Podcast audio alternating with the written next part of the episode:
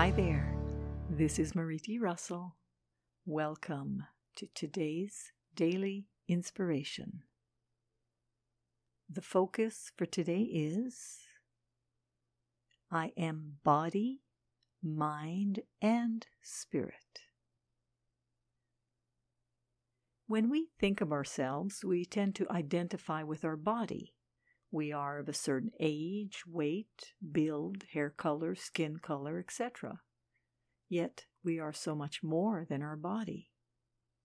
We, of course, are also mind, our intelligence, our thinking and reasoning faculty. This is also part of who we are. Though, of course, when asked about ourselves, we probably give the physical characteristics. I'm a female, brown eyes, aged a certain age, etc.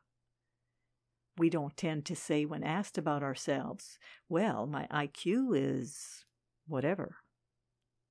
Yet we must remember that we are also spirit.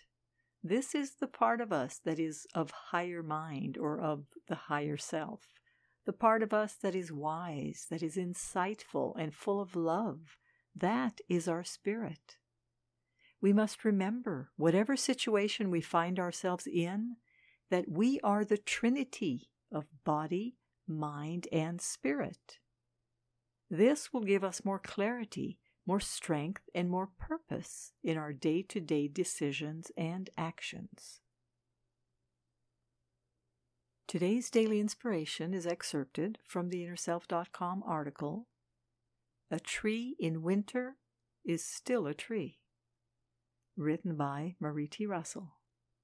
This is Marie T. Russell, publisher of InnerSelf.com, wishing you a day of wholeness today and every day. Join me again tomorrow for the daily inspiration and focus of the day. Today, we remember that we are body, mind, and spirit. Wishing you an insightful day.